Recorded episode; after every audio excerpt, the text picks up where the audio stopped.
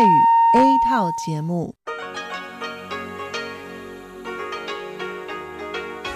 ที่นี่สถานีวิทยุเรดิโอไต้หวันอินเตอร์เนชันแนลก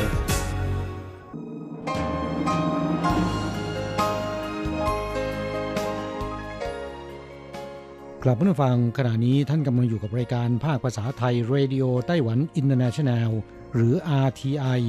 ออกกระจายเสียงจากกรุงไทเปไต้หวันสาธารณรัฐจีน เป็นประจำทุกวันนะครับ นอกจากรับฟังทางเครื่องรับวิทยุได้แล้ว ยังสามารถรับฟังรายการผ่านระบบออนไลน์ได้ที่ thai.rti.org.tw หรือที่ RTI Fanpage นะครับ ขอเชิญติดตามรับฟังรายการของเราได้ ตั้งแต่บัดนี้เป็นต้นไป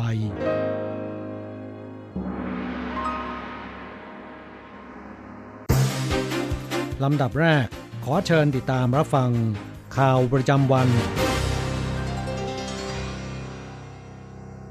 สวัสดีค่ะคุณผู้ฟังที่เคารพ ช่วงของข่าวประจำวันจากรายการ Radio Taiwan International ประจำวันจันทร์ที่ 22 มีนาคม พุทธศักราช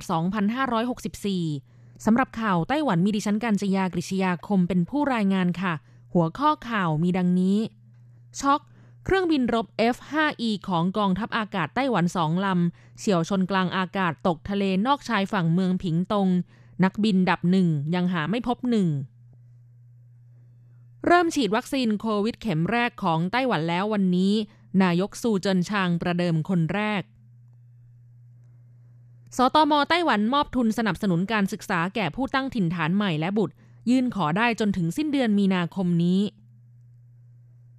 ผลสำรวจเผย ชาวไต้หวันส่วนใหญ่ต้องการรอดูไปก่อน ก่อนตัดสินใจฉีดวัคซีน AZ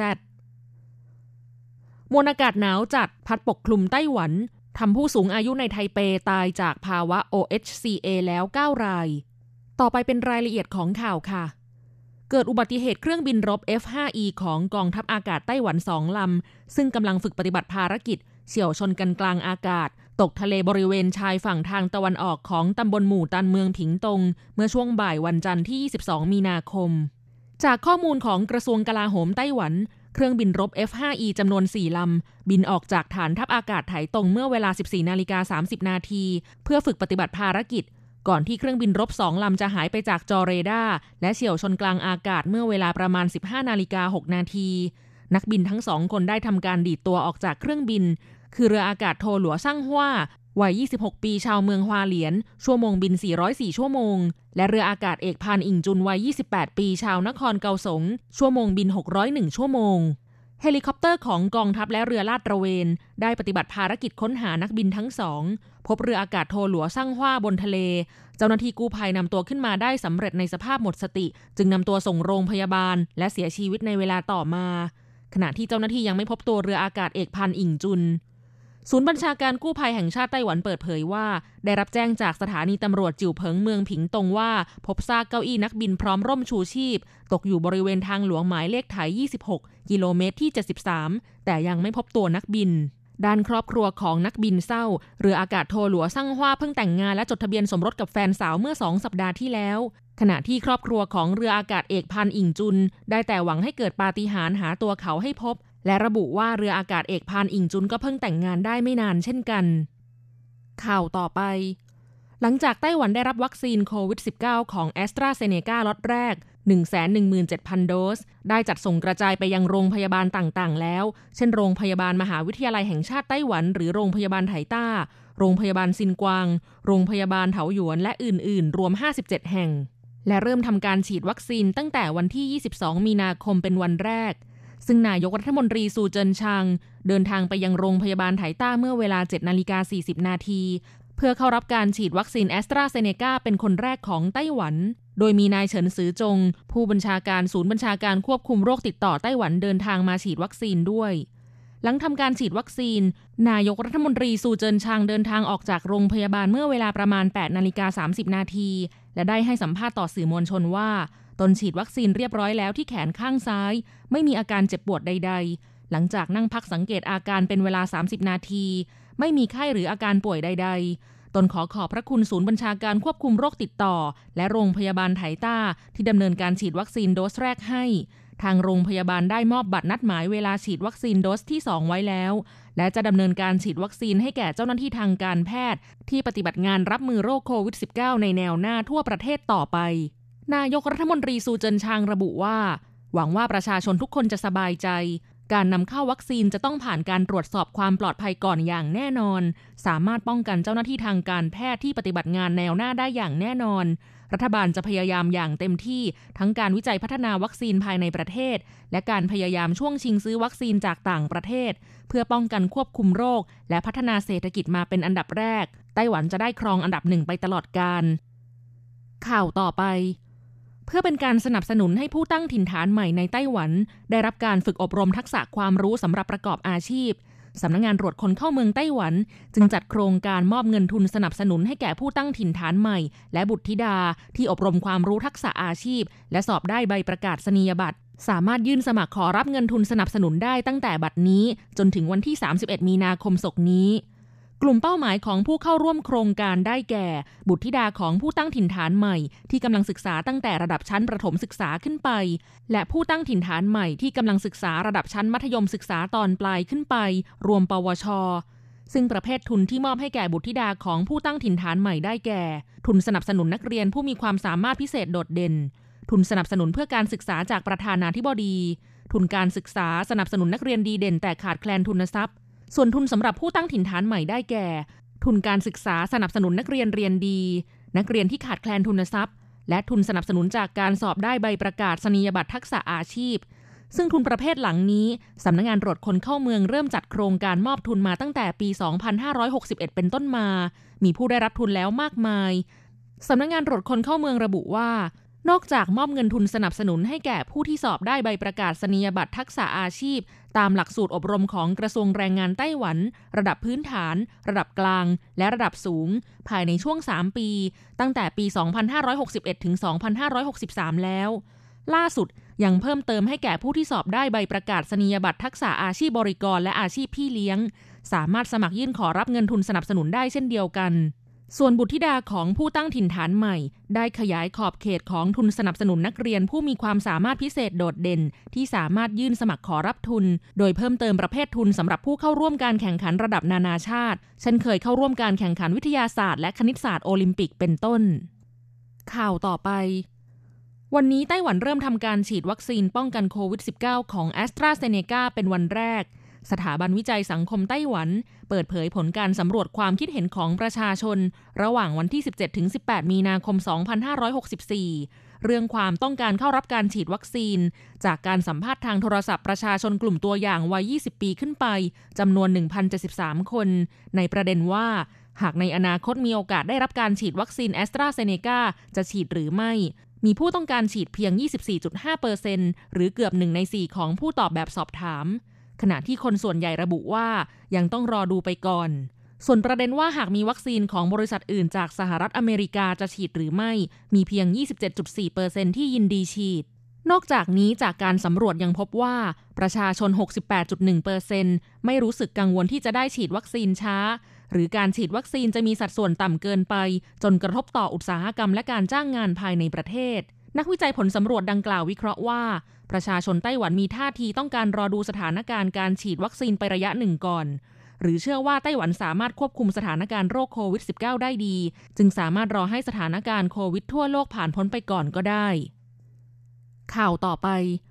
กรมอุตุนิยมวิทยาไต้หวันประกาศว่า วันที่ 22 มีนาคม อิทธิพลของมวลอากาศหนาวจากจีนแผ่นดินใหญ่ทำให้สภาพอากาศภาคเหนืออุณหภูมิค่อนข้างต่ำ เมืองจีหลง นครนิวไทเป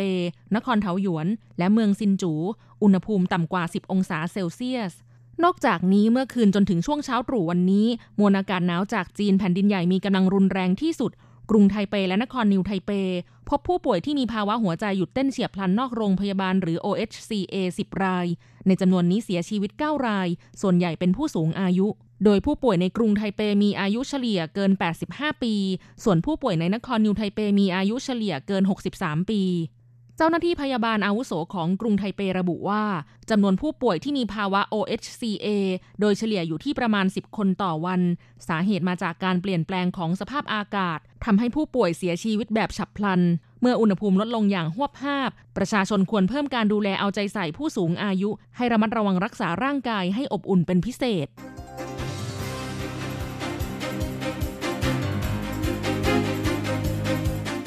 คุณผู้ฟังครับต่อไปเป็นข่าวต่างประเทศและข่าวประเทศไทย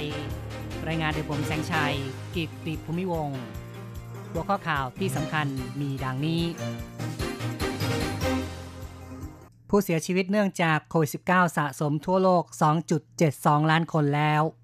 วัคซีนทยอยมาถึงยุโรปคาดว่า EU จะมีภูมิคุ้มกันหมู่ภายในกรกฎาคม ผลการสำรวจชี้ว่าประชาชนส่วนใหญ่ในยุโรปมั่นใจต่อวัคซีนแอสตราเซเนกาลดลง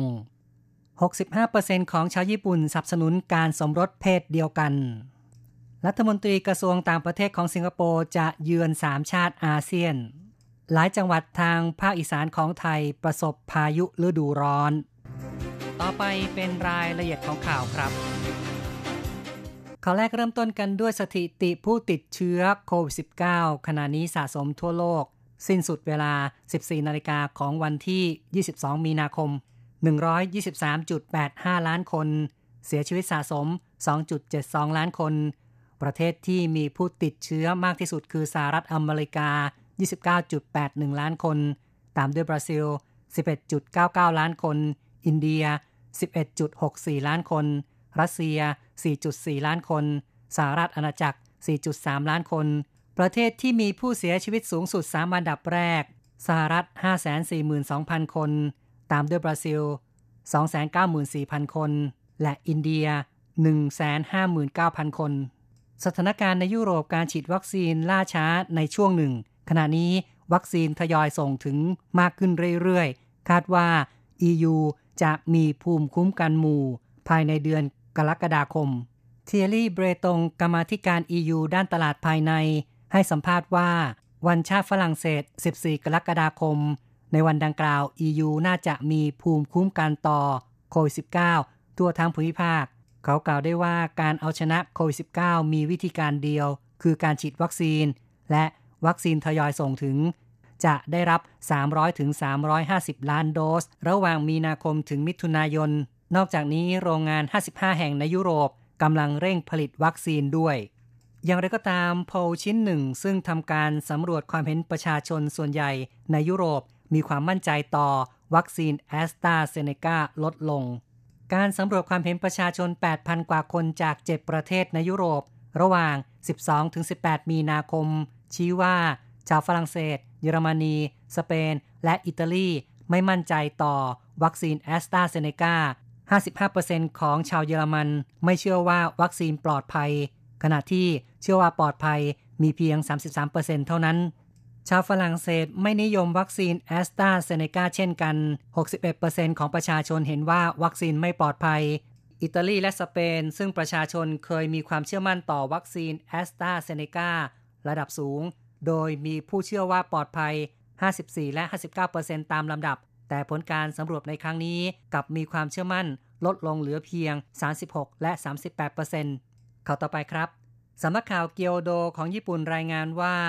ญี่ปุ่นได้รับวัคซีนโควิด -19 ของไฟเซอร์ไบออนเทคล็อตที่ 6 แล้ว ในวันที่ 22 มีนาคม ซึ่งเป็นวัคซีนผลิตจากเบลเยียมจำนวนรวม 654,615 โดส ทางการญี่ปุ่นเตรียมแจกจ่ายไปยังท้องถิ่นภายในสัปดาห์นี้ ญี่ปุ่นตั้งเป้าหมายฉีดวัคซีนให้บุคลากรทางการแพทย์ 4.8 ล้านคนในลำดับแรก จากนั้นจะขยายไปยังประชากรกลุ่มผู้มีอายุ 65 ปีขึ้นไปจำนวน 36 ล้านคน นายกรัฐมนตรีโยชิฮิเดะซูกะ รับปากว่าจะจัดหาวัคซีนให้เพียงพอกับประชาชน 126 ล้านคน ภายในครึ่งแรกของปีนี้ข่าวต่อไปครับอาซาฮีชิมบุนของญี่ปุ่นรายงานว่า 65%ของประชาชนสนับสนุนการสมรสเพศเดียวกัน หนังสือพิมพ์อาซาฮีชิมบุนของญี่ปุ่นทำการสัมภาษณ์ประชาชนทางโทรศัพท์ ระหว่างวันที่ 20 ถึง 21 มีนาคม ผลปรากฏว่า 65%ของชาวญี่ปุ่นสนับสนุนการสมรสเพศเดียวกันเป็นสิ่งถูกต้องตามกฎหมาย มีสัดส่วนสูงกว่ากลุ่มที่ไม่เห็นด้วยถึง 22% วิธีการสำรวจในครั้งนี้แตกต่างกับการสำรวจในเดือนกุมภาพันธ์ปี 2015 จึงไม่สามารถนำมาเปรียบเทียบกันได้ ในครั้งนั้นผู้สนับสนุนมีเพียง 40%ขณะที่ต่อต้านสูงถึง 30%การวิเคราะห์กลุ่มประชากรที่ทำการสำรวจในครั้งนี้ ผู้ที่สนับสนุนการสมรสเพศเดียวกัน อายุยิ่งต่ำยิ่งให้การสนับสนุนมาก กล่าวคืออายุ 18-25 ปีสนับสนุน 86% 30 ปีสนับสนุน 80% 60 ปีสนับสนุน 66%ขณะที่ 70 ปี ให้การสนับสนุนเพียง 37%เท่านั้น ข้อต่อไปครับ รัฐมนตรีกระทรวงต่างประเทศสิงคโปร์จะเยือน 3 ชาติในอาเซียน วิเวียนบาลากริชนัน รัฐมนตรีกระทรวงต่างประเทศสิงคโปร์เดินทางไปเยือนบรูไนวันที่ 22 มีนาคม มีกำหนดการเยือนมาเลเซีย และ อินโดนีเซีย ในลำดับต่อไป กระทรวงต่างประเทศของสิงคโปร์ระบุว่าการเดินทางเยือนบรูไน เป็นไปเพื่อการตอกย้ำสัมพันธ์ที่แน่นแฟ้นและยาวนาน โดยไม่มีการเปิดเผยประเด็นการพบปะอื่น ๆสำหรับการเยือนอินโดนีเซียไม่มีการแถลงประเด็นหารือ อย่างไรก็ตาม ในสัปดาห์ที่ผ่านมา ประธานาธิบดี โจโกวิโดโด ของอินโดนีเซีย ได้เรียกร้องกองทัพเมียนมา หยุดก่อเหตุนองเลือด เรียกร้องผู้นำอาเซียนจัดประชุมระดับสูง หาทางออกเกี่ยวกับวิกฤตในเมียนมา การเยือนมาเลเซียนั้นสองฝ่ายจะเจรจาเกี่ยวกับความร่วมมือ หลังการระบาดของโควิด -19 เช่นการออกใบรับรองฉีดวัคซีน ต่อไปขอเชิญติดตามรับฟังข่าวจากประเทศไทยนะครับ ในช่วงบ่ายวันที่ 21 มีนาคมที่ผ่านมา หลายจังหวัดในอีสานของไทย ประสบพายุฤดูร้อน นักท่องเที่ยวซึ่งไปพักผ่อนเล่นน้ำที่พัทยาน้อย ริมเขื่อนสิรินธรจังหวัดอุบลราชธานี แตกตื่นตกใจ ในช่วงบ่าย พายุฤดูร้อน พัดกระหน่ำถล่มแพขายอาหาร 30 กว่าแห่ง นักท่องเที่ยวพากันหลบหนีไปยังลานจอดรถ ที่กระสินในเขตตัวเมือง หน้าศาลากลาง หลังเก่า เป็นสถานที่จัดงานมหกรรมโปงลาง แพรวา และงานกาชาติประจำปี โต๊ะเต็นท์เก้าอี้ ล้มละเนระนาดเข้าของพังเสียหาย แต่โชคดีไม่มีผู้บาดเจ็บหรือเสียชีวิต ที่จังหวัดมหาสารคาม เกิดพายุฤดูร้อนพัดถลม่มเสาไฟฟ้าหักโค่น 6 ต้น ปิดทับเส้นทางจราจร ชาวบ้าน 40 ครัวเรือนไม่มีไฟฟ้าใช้ เจ้าหน้าที่ต้องนำเครื่องปั่นไฟ เข้าไปแก้ไขสถานการณ์ ภาคเหนือตอนล่างของไทย ได้รับผลกระทบจากพายุฤดูร้อนเช่นกัน ต้นไม้ขนาดใหญ่ ล้มทับถนนสายนครไทยพิษณุโลกหลายจุด ต้องระดมกำลังเจ้าหน้าที่เข้าตัดต้นไม้เพื่อเปิดการจราจร เข้าต่อไปครับ กระทรวงการคลังของไทยเชิญชวน ใช้จ่ายคนละครึ่งก่อนสิ้นสุด 31 มีนาคมสำนักงงานเศรษฐกิจการคลัง เปิดเผย โครงการคนละครึ่งประสบความสำเร็จ ส่งเสริมการบริโภคในประเทศ และ ฟื้นฟูเศรษฐกิจ โดยคืบหน้าล่าสุด โครงการคนละครึ่งณ21 มีนาคม มีร้านค้าลงทะเบียน 1.5 ล้าน ร้านค้ามีผู้ใช้สิทธิ์ 14 ล้าน7แสนกว่าคน โดยเป็นการใช้จ่าย 3,000 ขึ้นไปจำนวน 12.5 ล้านคน ใช้จ่ายครบ 3,500 บาทจำนวน 6.3 ล้านคน ยอดการใช้จ่ายสะสม 98,860 ล้านบาท จังหวัดที่มีการใช้จ่ายสะสมมากที่สุด 5 อันดับแรกคือ กรุงเทพมหานครชลบุรี สมุทรปราการ สงขลา และเชียงใหม่ โครงการคนละครึ่งจะสิ้นสุดวันที่ 31 มีนาคม กระทรวงการคลังขอเชิญชวนประชาชน ที่มีวงเงินเหลือ เร่งใช้จ่ายให้ครบ หากพ้นกำหนดจะไม่สามารถใช้สิทธิ์วงเงินเหลือได้ ต่อไปเป็นข่าวเกี่ยวกับการให้กู้ยืมเพื่อการศึกษา กองทุนเงินให้กู้ยืมเพื่อการศึกษา หรือว่ากยศ เตรียมงบประมาณ 38,000 ล้านบาท ให้กู้ยืมปีการศึกษา 2564 เป็นการสร้างโอกาสทางการศึกษา ให้แก่นักเรียนนักศึกษาตั้งแต่ระดับมัธยมตอนปลาย ถึงระดับปริญญาโท ขอกู้ยืมผ่านโทรศัพท์มือถือ สมาร์ทโฟน ด้วยแอปพลิเคชันกยศ Connect ตั้งแต่ 1 เมษายนกยศแถลงว่า โครงการเงินกู้ปี 2564 เตรียมรองรับนักเรียนนักศึกษา 624,000 ราย กู้ได้สูงสุดถึง 200,000 บาทต่อปี ขึ้นกับหลักสูตรสาขาวิชา หรือประเภทวิชาที่เลือก ต่อไปเป็นรายงานอัตราแลกเงินอ้างอิงตอนบ่ายของวันที่ 22 มีนาคม โอนเงิน 10,000 บาทใช้ 9,450 เหรียญไต้หวัน แลกซื้อเงินสด 10,000 บาทใช้ 9,790 เหรียญไต้หวัน และโอนเงิน 1 เหรียญสหรัฐใช้ 28.53 เหรียญไต้หวัน ข่าวจาก RTI จบลงแล้วครับ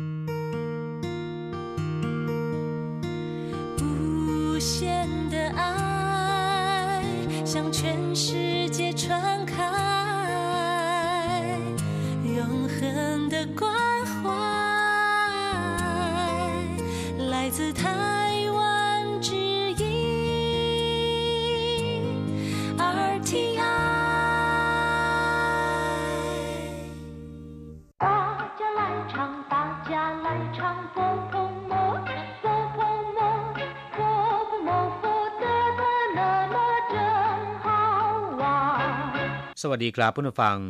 พบกันในวันนี้เราจะมาเรียนบทเรียนที่ 7 ของแบบเรียนชั้นต้น บทที่ 7 ขอถามว่า ในบทนี้เราจะมาเรียนคำสนทนาที่เกี่ยวข้องกับการถามนะครับ ซึ่งจะใช้บ่อยในชีวิตประจำวัน第七课请问一课文请问火车站怎么走对不起我不知道请你问那位先生吧 请问您知道火车站怎么走吗？真对不起，我也不知道。第七课请问บทที่เจ็ดขอถามว่า请问火车站怎么走ขอโทษครับสถานีรถไฟไปทางไหนชิงเว่นเป็นคำพูดที่แสดงถึงความเคารพ ซึ่งจะใช้ในการขอร้องให้คนที่เราพูดด้วยช่วยตอบคำถาม หรือว่าชี้แจงข้อที่เราสงสัย ซึ่งตรงกับในภาษาไทยว่าขอโทษครับ หรือว่าขอถามว่า对不起我不知道请你问那位先生吧ขอโทษครับ ผมไม่ทราบ คุณถามคุณผู้ชายคนนั้นเถิด对不起เป็นคำที่ใช้บ่อยๆนะครับ แปลว่า ขอโทษครับ我不知道ผมไม่ทราบ请你问那位先生吧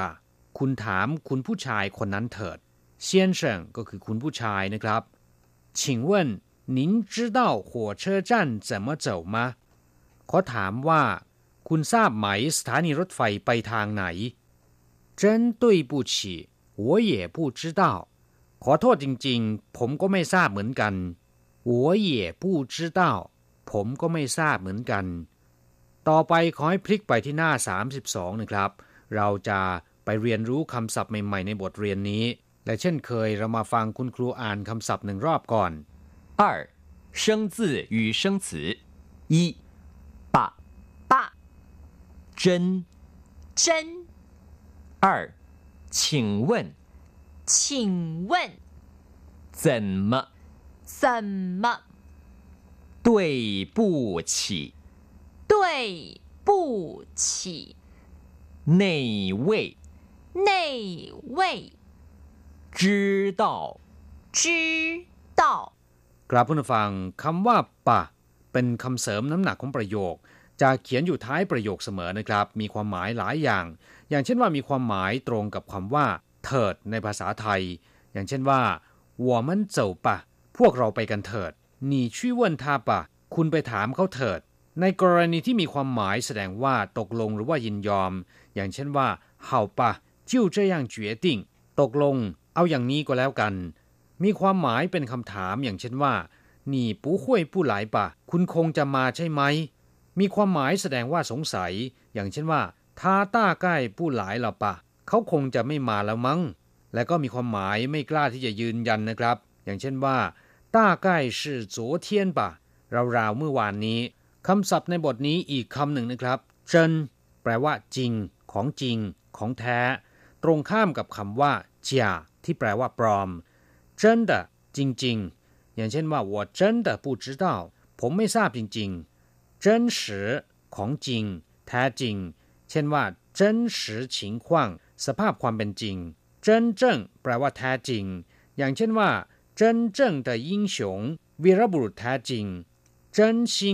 น้ำใสใจจริง หรือความจริงใจ อย่างเช่นว่า真心的爱你รักคุณด้วยความจริงใจ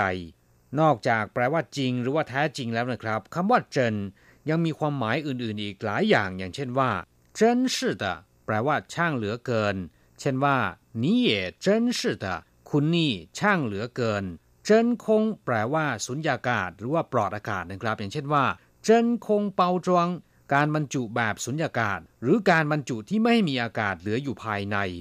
ชิงเว่น อธิบายไปแล้วว่าเป็นคำพูดที่แสดงถึงความสุภาพแล้วก็เคารพต่อคนที่เราจะถามเขา ขอร้องเขาให้ช่วยตอบหรือว่าชี้แจงข้อสงสัยให้กับเรา ตรงกับคำว่า ได้โปรดเถิด ขอได้โปรดถามหน่อย ขอโทษครับ หรือขอถามว่าอะไรทำนองนั้น เช่นชิงเว่นนินกุ้ยซิงขอโทษครับ คุณแซ่อะไร หรือขอถามว่าคุณแซ่อะไร请问这是什么 ขอโทษครับ นี่คืออะไร หรือขอถามว่านี่คืออะไร请问他是谁ขอโทษครับ เขาเป็นใคร หรือขอถามว่าเขาเป็นใคร怎么เป็นสรรพนามที่แสดงถึงความสงสัย มีความหมายว่ายังไง อย่างไร อย่างเช่นว่า怎么样เป็นอย่างไร เช่น他工作表现怎么样การทำงานของเขาเป็นอย่างไร你想怎么样 ประโยคนี้ถ้าพูดหรือว่าสนทนาทั่วไปก็แปลว่า คุณคิดจะทำอย่างไร แต่ถ้าพูดในลักษณะที่มีอารมณ์ร้อนแรงนะครับ จะมีความหมายสอไปในลักษณะที่ชวนทะเลาะนะครับ เหมือนกับในภาษาไทยที่ว่า คุณจะเอาไง这是怎么回事เรื่องมันไปไงมาไง หรือเรื่องนี้มันเป็นอย่างไรกัน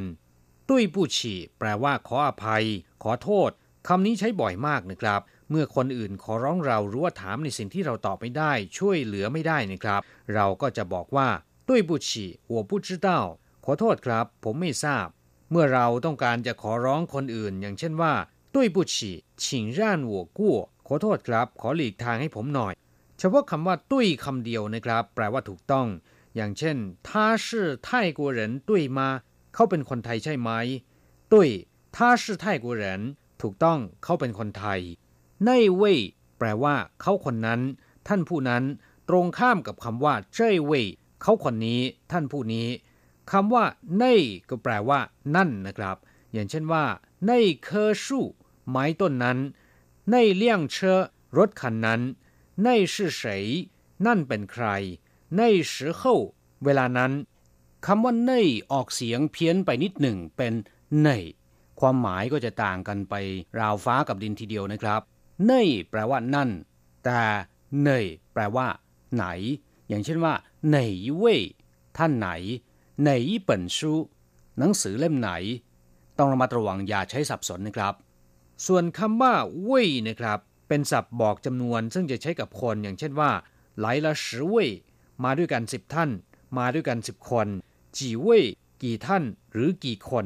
知道แปลว่า รู้ ทราบหรือเข้าใจ อย่างเช่นว่า我不知道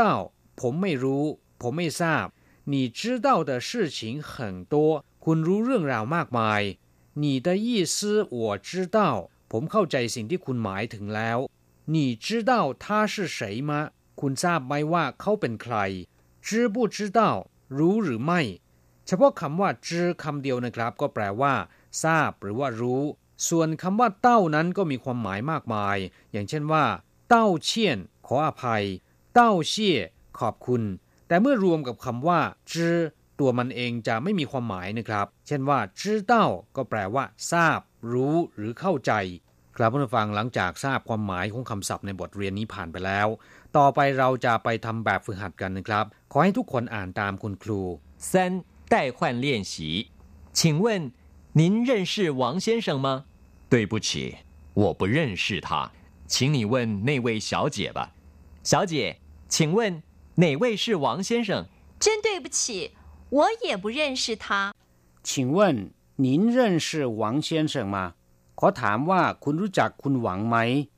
对不起我不认识他ขอโทษ ฉันไม่รู้จักเขา请你问那位小姐吧คุณถามคุณผู้หญิงคนนั้นเถิด小姐请问哪位是王先生คุณผู้หญิงครับ ขอถามว่า ท่านไหนเป็นมิสเตอร์หวังเฉาเจียแปลว่า คุณผู้หญิงนะครับ ถ้าเราไม่ทราบว่าสุภาพสตรีที่เรากำลังสนทนาด้วยแซ่อะไรนะครับ เราก็จะเรียกเธอว่าเฉาเจียหมายถึงว่าคุณผู้หญิง真对不起我也不认识他ขอโทษจริงๆ ฉันก็ไม่รู้จักเขากลับมาฟังหลังจากเรียนภาษาจีนบทนี้ไปแล้วนะครับ หวังเป็นอย่างยิ่งว่าคงจะทำให้ท่านสามารถที่จะพูดคุยสนทนาและถามไทย ภาษาจีนได้คล่องแคล่วราบรื่นขึ้นนะครับ เราจะกลับมาพบกันใหม่ในบทเรียนถัดไป สวัสดีครับ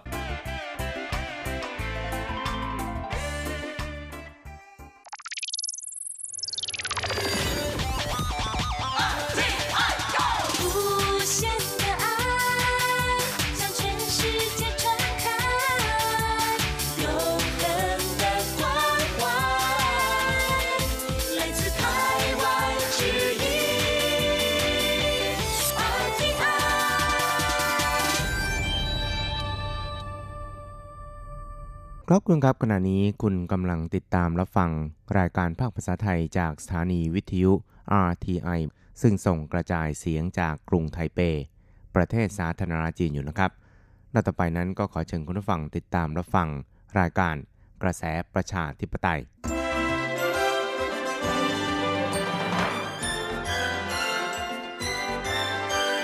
กระแสประชาธิปไตย ประชาธิปไตยนำเราสู่ความหวัง อต้อนรับคุณผู้ฟังสู่กระแสประชาธิปไตย โดยกฤษณัยสายประพาส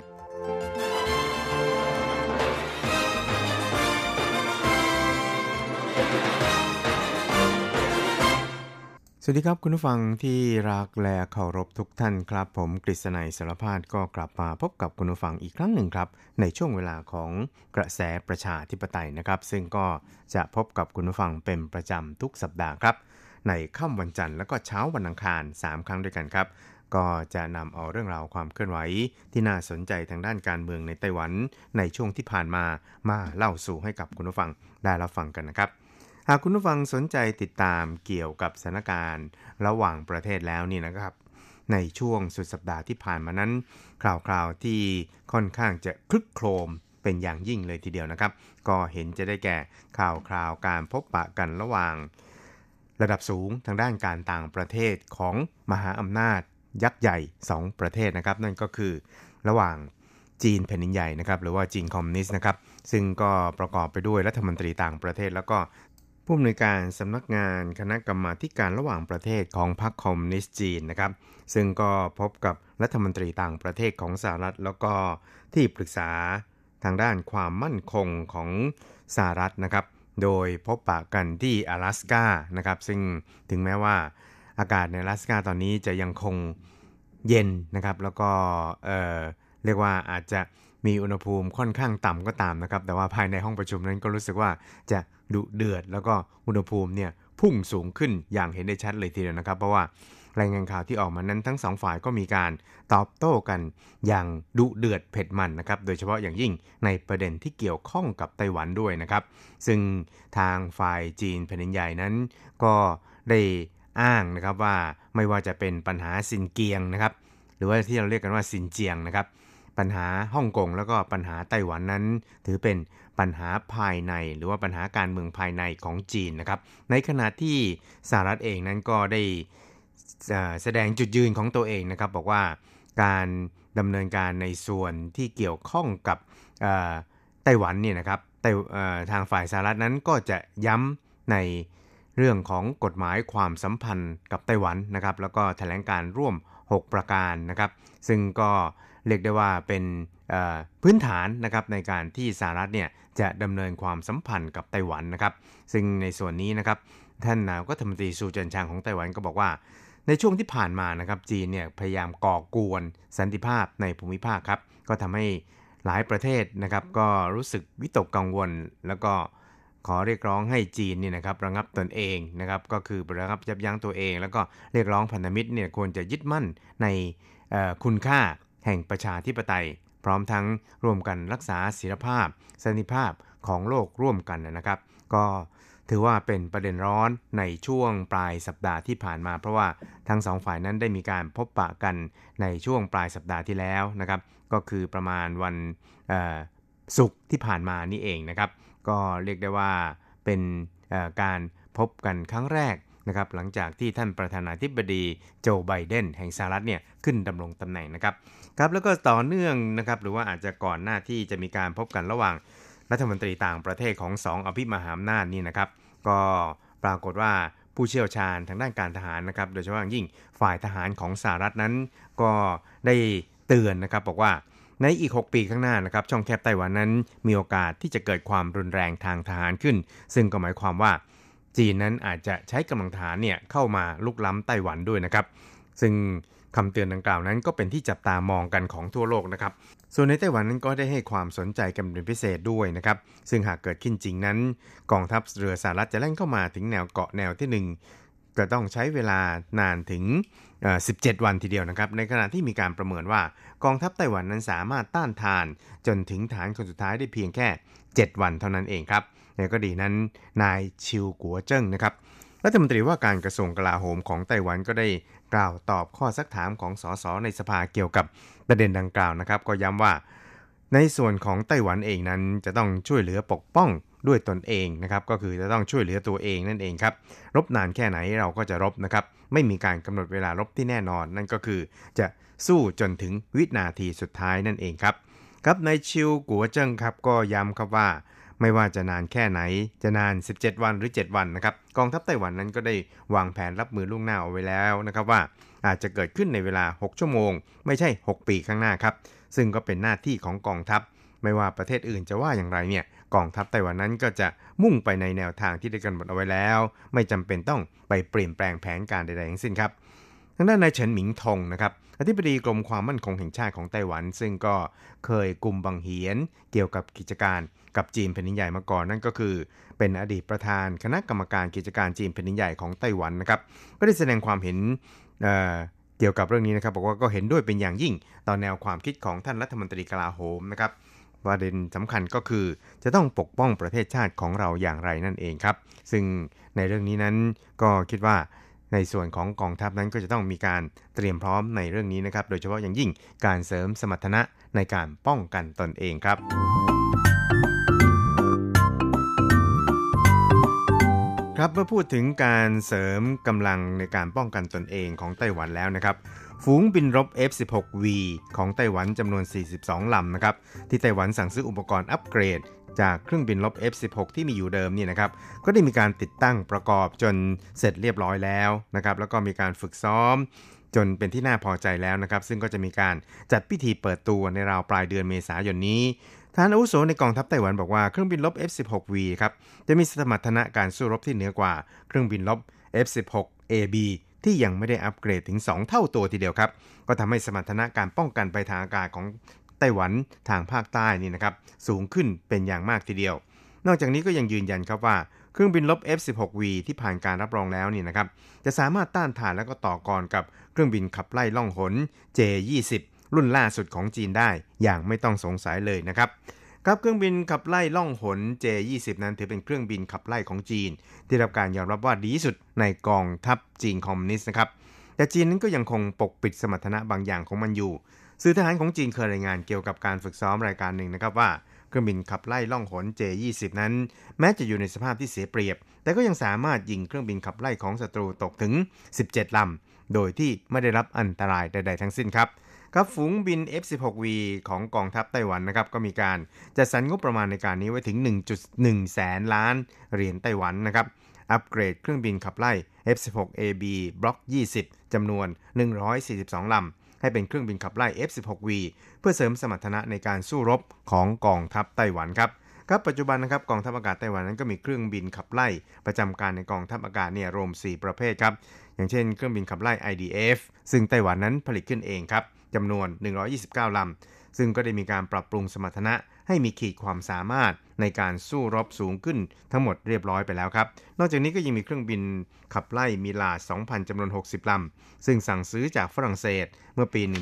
1992 ครับ แต่เนื่องจากในช่วงเกือบ 30 ปีที่ผ่านมาก็ได้เกิดอุบัติเหตุเครื่องบินตก ขณะปฏิบัติหน้าที่หลายลำทีเดียวครับ ก็ทำให้เหลือไม่ถึง 60ลำแล้วนะครับ นอกจากนี้กองทัพอากาศของไต้หวันนั้นก็ยังมีเครื่องบินขับไล่ F16AB ประจำการจำนวน 142ลำ แต่ก็ได้มีการอัปเกรดให้มีสมรรถนะเป็นเครื่องบินขับไล่ F16V ทั้งหมดแล้ว โดยใช้งบประมาณที่ระบุนะครับ นั่นก็คือกว่า 1 0 0 0 0แสนล้านเหรียญไต้หวันทีเดียวครับ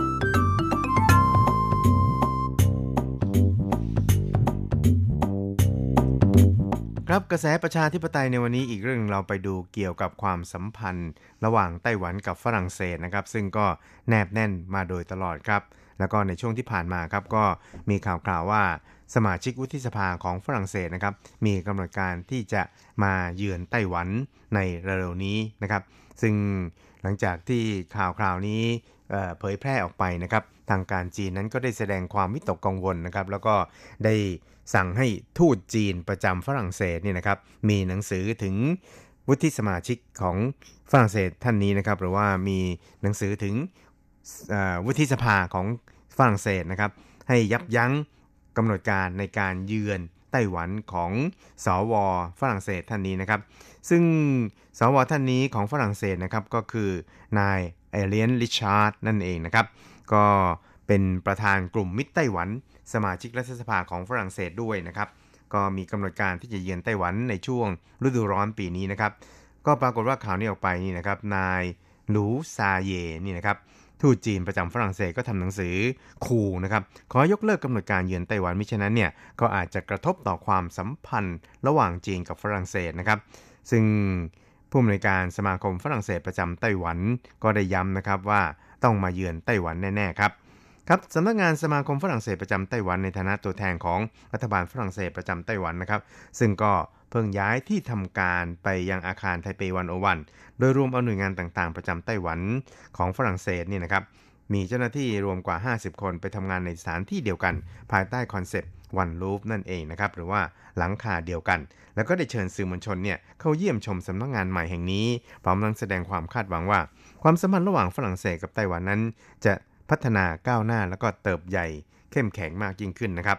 ครับทั้งนี้ผู้แทนฝรั่งเศสประจำไต้หวันบอกว่านายเอเลียนริชาร์ดนะครับเคยเยือนไต้หวัน และขณะที่ตนเดินทางกลับไปฝรั่งเศสเมื่อเดือนกันยายนปีที่แล้วนี่นะครับก็ได้มีโอกาสพบกับเขา โดยนายริชาร์ดนั้นก็ได้แสดงความคาดหวังว่าจะมาเยือนไต้หวันอีกครับ ซึ่งตอนแรกก็มีกำหนดการจะมาเยือนไต้หวันในช่วงเดือนมีนาคม แต่เนื่องจาก โรคโควิดนะครับก็คือเป็นช่วงการระบาดโควิดนะครับไม่ได้หมายความว่านายริชาร์ดติดโควิดนะครับจึงต้องเลื่อนออกไป แล้วก็ตนก็ไม่แน่ใจว่าคณะของฝรั่งเศสคณะนี้จะมาเยือนไต้หวันเมื่อใด เพียงแต่ว่าต้องมาแน่ๆนะครับครับส่วนประเด็นที่เกี่ยวกับสถานการณ์ในทะเลจีนใต้นะครับ ฝรั่งเศสนั้นก็มีนโยบายของตัวเองสหรัฐนั้นเป็นหุ้นส่วนของฝรั่งเศสครับแล้วก็ฝรั่งเศสก็เข้าใจจุดยืนในภูมิภาคนี้ของสหรัฐเป็นอย่างดี เพียงแต่ว่าฝรั่งเศสนั้นใช้วิธีการที่แตกต่างกันกับของสหรัฐเท่านั้น โดยเมื่อ 2 ปีก่อนนะครับ เรือพิฆาตเวนเดมีแอร์ F3 เอ่อ734 ของฝรั่งเศสนะครับ ก็ได้แล่นผ่านช่องแคบไต้หวัน ซึ่งไม่เคยปรากฏเป็นข่าวสักเท่าไหร่นักเนี่ยนะครับ ก็ถูกกระทรวงกลาโหมของจีนนั้นประท้วง หาว่าฝรั่งเศสนั้นรุกล้ำน่านน้ำจีนอย่างผิดกฎหมาย รวมทั้งย้ำว่าได้ส่งเรือรบเข้าประกบ แล้วก็เตือนให้แล่นออกจากน่านน้ำของจีนไปแล้วนะครับดังนั้นก็ดีนะครับ เจ้าหน้าที่กระทรวงกลาโหมของฝรั่งเศสก็ได้ออกมา ตอบโต้นะครับบอกว่ากองทัพเรือของฝรั่งเศสนั้น จะมีเรือรบผ่านช่องแคบไต้หวันเนี่ยเป็นประจำทุกปีอยู่แล้วนะครับซึ่งก็ไม่เคยมีข้อขัดแย้งใด ๆ เกิดขึ้น รวมทั้งได้ย้ำการเดินเรืออย่างเสรีตามกฎหมายระหว่างประเทศ ซึ่งก็ถือเป็นหลักปฏิบัติที่หลายประเทศให้การยอมรับเป็นอย่างดีเลยทีเดียวนะครับ เพราะฉะนั้นเนี่ยการปฏิบัติการภารกิจของกองทัพฝรั่งเศส ใน ช่องแคบไต้หวันนั้นก็ถือว่าเป็นเรื่องปกติธรรมดานะครับแล้วก็ตามนั้นก็มีหลายรายงานข่าวระบุเลยทีเดียวนะครับ บอกว่าเนื่องจากสถานการณ์ในทะเลจีนใต้ในช่วงนี้นี่นะครับ ก็รู้สึกว่าจะระอุขึ้นเป็นพิเศษนะครับ เพราะฉะนั้นเนี่ยประเทศในยุโรปไม่ว่าจะเป็นอังกฤษฝรั่งเศสนี่นะครับ ก็ได้แสดงจุดยืนนะครับว่าจะส่งเรือรบเนี่ยเข้ามาเดินเรืออย่างเสรีในทะเลจีนใต้เพื่อเป็นการกดดันนี่ให้ ประเทศใดประเทศหนึ่งนี่นะครับถือสิทธิ์ในการครอบครองทะเลจีนใต้อย่างเบ็ดเสร็จนะครับ เพราะว่าทะเลจีนใต้นั้นถือเป็นสมบัติร่วมกันของชาวโลกครับ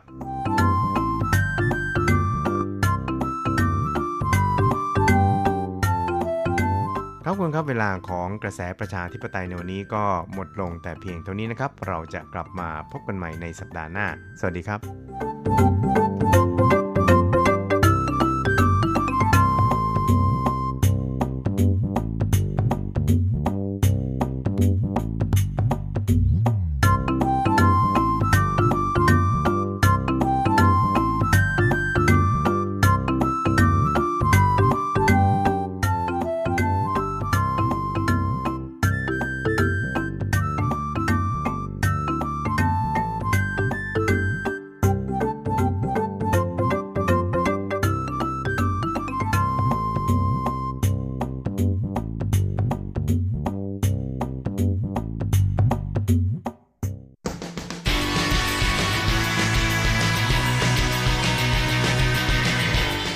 มองปัจจุบัน โลกปัจจุบัน เปลี่ยนแปลงตลอดเวลา ทุกอย่างไม่หยุดอยู่กับที่ ย้อนอดีต ย้อนดูเรื่องราว วัฒนธรรม ความคิด ความเป็นอยู่ของผู้คนในอดีต มองปัจจุบัน ย้อนอดีตดำเนินรายการโดย แสงชัย กิตติภูมิวงศ์รจรัสยนต์สุวรรณ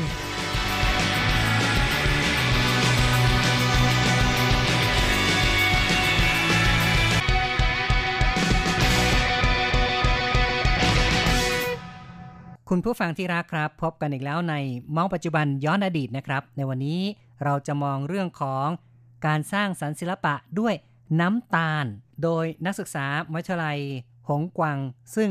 ได้สองรางวัลจากการประกวดเค้กโลกในหัวข้อเทพมาจู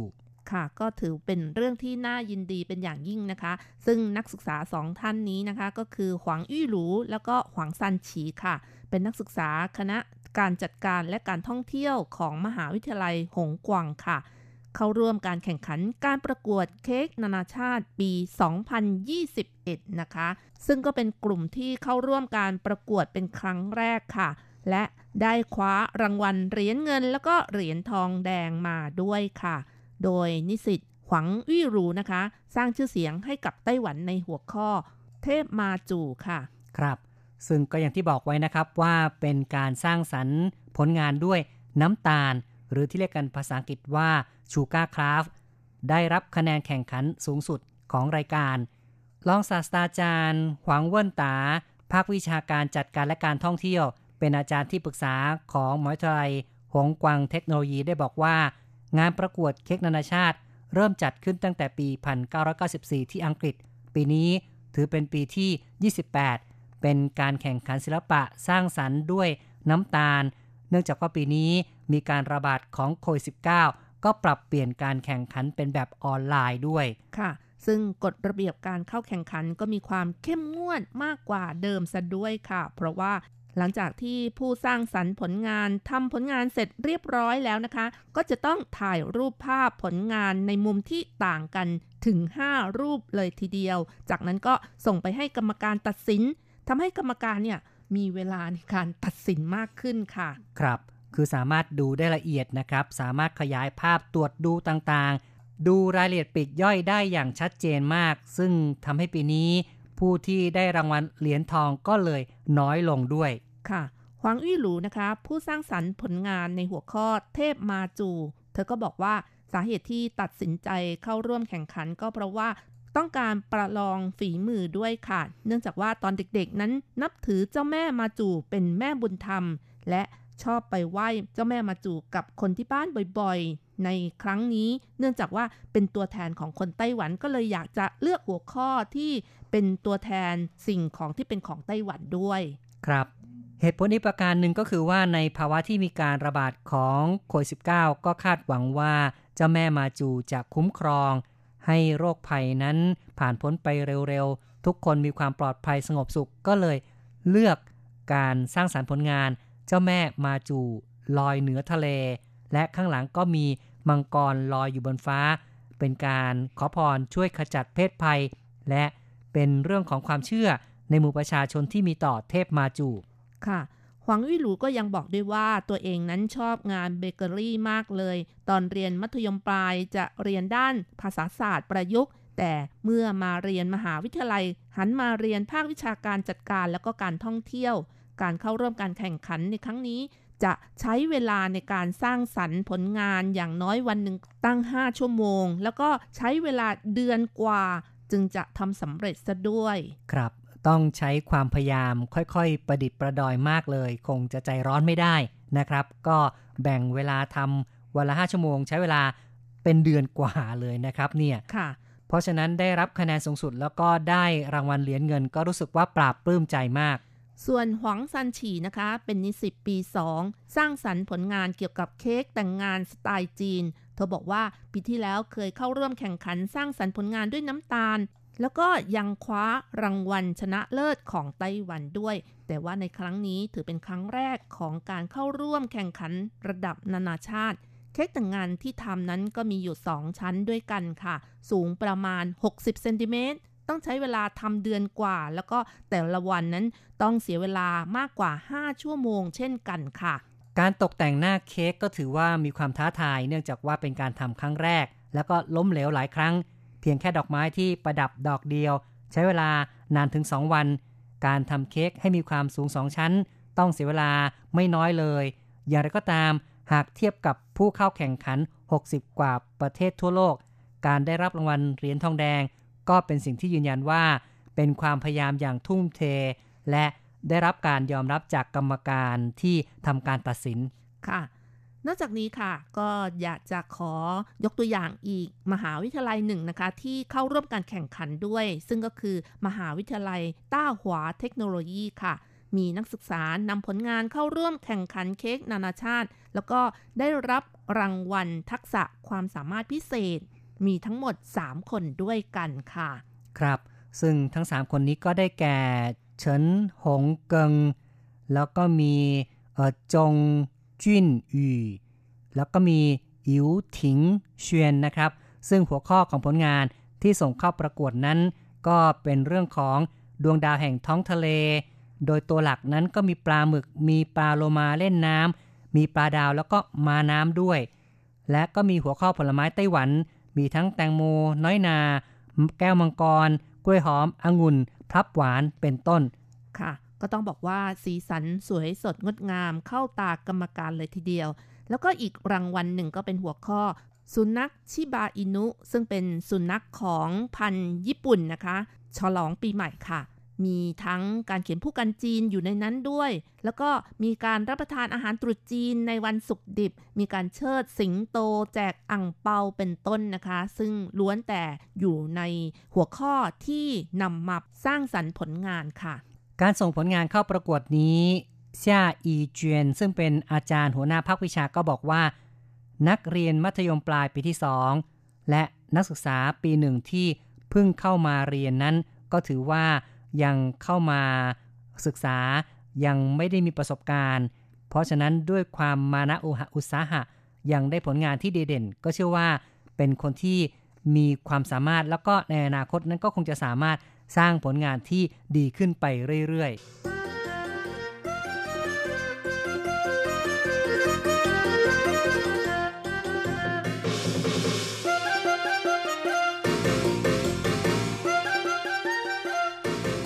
คุณผู้ฟังครับในวันนี้เรานำเอาเรื่องราวเกี่ยวกับการสร้างสรรค์ผลงาน การปั้นน้ำตาล หรือว่าชูการ์คราฟเนี่ยนะครับ มาเล่าสู่กันฟังก็เป็นการสะท้อนให้เห็นถึงความสามารถของ นักเรียนนักศึกษาในไต้หวันที่เข้าร่วมการแข่งขันในระดับโลก แต่ว่าสิ่งที่เราอยากจะเน้นก็คือเรื่องของการปั้นในหัวข้อเจ้าแม่มาจูนะครับ ได้รับรางวัลค่ะเนื่องจากว่าเจ้าแม่มาจูก็ถือเป็นเทพเจ้าที่คนไต้หวันหรือว่าชาวฮกเกี้ยน นับถือกันมากที่สุดเลยก็ว่าได้นะคะ เป็นเจ้าแม่แห่งท้องทะเลที่คอยปกป้อง คุ้มครอง โดยเฉพาะอย่างยิ่งคนที่สัญจรไปมาทางเรือ แต่ว่าในปัจจุบันนะคะ คนที่สัญจรไม่ว่าทางบกทางน้ำทางอากาศ ก็ขอพรกันทั้งนั้นเลยค่ะ ก็คือเจ้าแม่มาจูนั้นกลายเป็นเทพที่ช่วยในสารพัดเรื่องก็ว่าได้ มีอะไรก็ไปขอวิงวอนจากเจ้าแม่มาจูกัน ความเชื่อเกี่ยวกับเจ้าแม่มาจูนั้นได้อยู่ในหมู่ชาวฮกเกี้ยน ซึ่งก็คือ ผู้ที่อพยพเข้ามาอยู่ในไต้หวันปัจจุบันนี้ด้วย พวกเขาก็นำเอาความเชื่อ ตามความเชื่อดั้งเดิม ในขณะที่อยู่ในจีนแผ่นดินใหญ่ อัญเชิญองค์เจ้าแม่มาจูเข้ามาเพื่อกราบไหว้ เพื่อขอให้ปกปักคุ้มครอง ซึ่งความเป็นมาของเจ้าแม่มาจูนั้นก็เชื่อกันว่าเป็นคนที่มีตัวตนจริง ๆ นะครับค่ะจากการเล่าขานนะคะ เจ้าแม่มาจู ชื่อเดิมก็คือหลินมั่ว เนื่องจากว่า ตอนเกิดมานี้ไม่ร้องไห้เลยนะคะ ก็เลยตั้งชื่อว่าหลินมั่วนั่นเองค่ะ ครับ ซึ่งก็มีกำเนิดเกิดที่เกาะเหมยโจวของมณฑลฮกเกี้ยน ในคริสต์ศักราช 960 ตรงกับสมัยการปกครองราชวงศ์ซ่ง ที่ปกครองแผ่นดินจีนระหว่างคริสต์ศักราช 960 ถึง 1270ค่ะและก็บิดาของหลินมั่วนั้นก็ชื่อว่าหลินเย่ยน และมารดาก็แซ่หวัง กล่าวกันว่า หลินมั่วนั้นมีความพิเศษตั้งแต่กำเนิดมา ก็คือว่าเกิดมาแล้วเนี่ยไม่ร้องเลยกก็คือเงียบนั่นเอง จึงได้ชื่อว่าหลินมั่วนั่นเองนะครับ แล้วก็ตามประวัตินั้นก็บอกว่าหลินมั่วเนี่ยได้ไปตามหาบิดาแล้วก็พี่ชาย คือเนื่องจากว่าเกิดในครอบครัวชาวประมง บิดาพี่ชายก็ไปทำอาชีพประมงออกทะเลไปแล้ว ไม่กลับมาหลินมั่วก็ไปตามจนได้ และก็ยังมีเรื่องราวเกี่ยวกับอภิธิหารต่างๆ มากมาย ก็เลยทำให้เมื่อลินมั่วนั้นเสียชีวิตไปแล้วเนี่ยก็เป็นที่นับถือกราบไหว้ของชาวบ้านกันสืบเนื่องมาจนถึงปัจจุบัน และในไต้หวันนั้นแต่ละปีก็จะมีพิธีแห่เจ้าแม่มาจู ซึ่งจัดกันในหลายพื้นที่ทีเดียว แล้วก็เริ่มจะมีรูปแบบที่เปลี่ยนแปลงไปเรื่อยๆ ตามยุคตามสมัยค่ะ โดยเฉพาะอย่างยิ่งในยุคโควิด -19 นะคะ ในปัจจุบันก็มีการแห่ที่ค่อนข้างจะไม่ค่อยเหมือนเดิมเท่าไหร่ ก็คือมีการเว้นระยะห่าง แล้วก็ไม่รวมตัวกันเยอะนะคะ ใช่ครับคือต้องพยายามรักษาระยะห่างทางสังคมด้วย ก็คือแทนที่จะมีคนมาชมกันเยอะแยะมากมายก็ไม่ได้นะครับ เรียกว่าต้องมีการจำกัด คนที่จะเข้ามาชม หรือคนที่ต้องการจะเข้าร่วมขบวน หรือคนที่ต้องการจะรอดเกี้ยว เจ้าแม่มาจูก็จำกัดจำนวนทั้งนั้น นอกจากนี้ในไต้หวันก็มีกิจกรรมที่เกี่ยวกับเจ้าแม่มาจูมากมายเลยนะคะ ยกตัวอย่างเช่น ในช่วงปีนี้ขาดฝนนะคะ ขาดน้ำมีการจัดพิธีแห่เจ้าแม่มาจู เพื่อขอให้ฝนตกนะคะ โดยจัดขึ้นที่ ศาลเจ้าเจิ้นหลันกงของนครไถจงค่ะ ครับ ก็ถือเป็นศาลเจ้าใหญ่แห่งหนึ่งที่มีผู้คนนับถือไปกราบไหว้กันเป็นจำนวนไม่น้อยเลย ค่ะ เจ้าแม่มาจูยังได้ชื่อว่าเจ้าแม่แห่งสายฝนซะด้วยนะคะ ก็เพราะฉะนั้นเนี่ยก็เลยมีการทำพิธีขอฝนจากเจ้าแม่มาจูนั่นเองครับ แล้วก็ในเรื่องของการแห่เจ้าแม่มาจู ปีนี้เนี่ยเกิดการระบาดโควิด -19 อุตสาหกรรมที่ ได้รับผลกระทบอย่างมากก็คือเรื่องของสายการบิน ผู้โดยสารที่จะเดินทางระหว่างประเทศ หรือแม้แต่เดินทางในประเทศก็หดลงไปมากมายเลย เพราะฉะนั้นสายการบินก็เลยงัดกลยุทธ์นะครับ เรียกว่าอัญเชิญเจ้าแม่มาจูขึ้นเครื่องบินค่ะขอพรบินวนรอบเกาะเลยทีเดียวนะคะ ใช่ก็ถือว่าเป็นการสร้างกระแสอย่างหนึ่งนะครับ ให้คนไปนั่งเครื่องบิน เพราะว่า มีการแห่เจ้าแม่ก็จะมีลูกศิษย์ลูกหาเดินตามขึ้นไปด้วยคือขึ้นเครื่องบินไปด้วย แล้วก็ถือว่าเป็นการบินรอบไต้หวันคือแต่ก่อนเนี่ยนะครับ การแห่เจ้าแม่มาจูนั้น ก็นอกจากจะเดินเท้าแล้ว ก็ยังมีการแห่ด้วยรถไฟด้วยรถไฟหรือแล้วก็ทางเรือทางเรือด้วยเนี่ยนะครับคราวนี้ก็เลยเอาบอกว่า เอา้าก็ขึ้นมาทางอากาศเลยค่ะ แห่ทางอากาศบนเครื่องบินด้วย คือทางสายการบินอยากจะขายบัตรโดยสารประมาณตั้ง เกือบ 6,000 เหรียญไต้หวันเนี่ยนะครับ ก็เป็นการขึ้นไปอยู่บนเครื่องบินประมาณ 3 ชั่วโมงครึ่ง เครื่องบินเนี่ยก็จะพาออองค์เจ้าแม่นะครับอัญเชิญองค์เจ้าแม่ขึ้นไป ลูกศิษย์ลูกหาก็ขึ้นไปด้วยไฟหนึ่งเที่ยวหนึ่งเนี่ยก็จะนั่งได้ประมาณ 170 กว่าคนนะครับ เพราะฉะนั้นก็เรียกว่าสามารถที่จะสร้างรายได้ให้กับสายการบินได้ ไม่น้อยอยู่เหมือนกันค่ะ ทางสายการบินก็บอกว่านี่เป็นครั้งแรกอาจจะเป็นครั้งสุดท้ายก็ว่าได้นะคะ เพราะว่าการที่จะจัดแบบนี้บ่อยๆ ก็คงไม่มีนะคะ คืออาจจะไม่ได้รับความนิยมเนาะเพราะว่าปีนี้เนี่ยเกิดการระบาดโควิด -19 ผู้คนก็อาจจะเห็นว่า โอ้โอเคนะไม่ค่อยมีโอกาสได้ขึ้นเครื่องบิน ก็ถือโอกาสไปขึ้นเครื่องบินสักครั้งหนึ่งแล้วก็ไปกับเจ้าแม่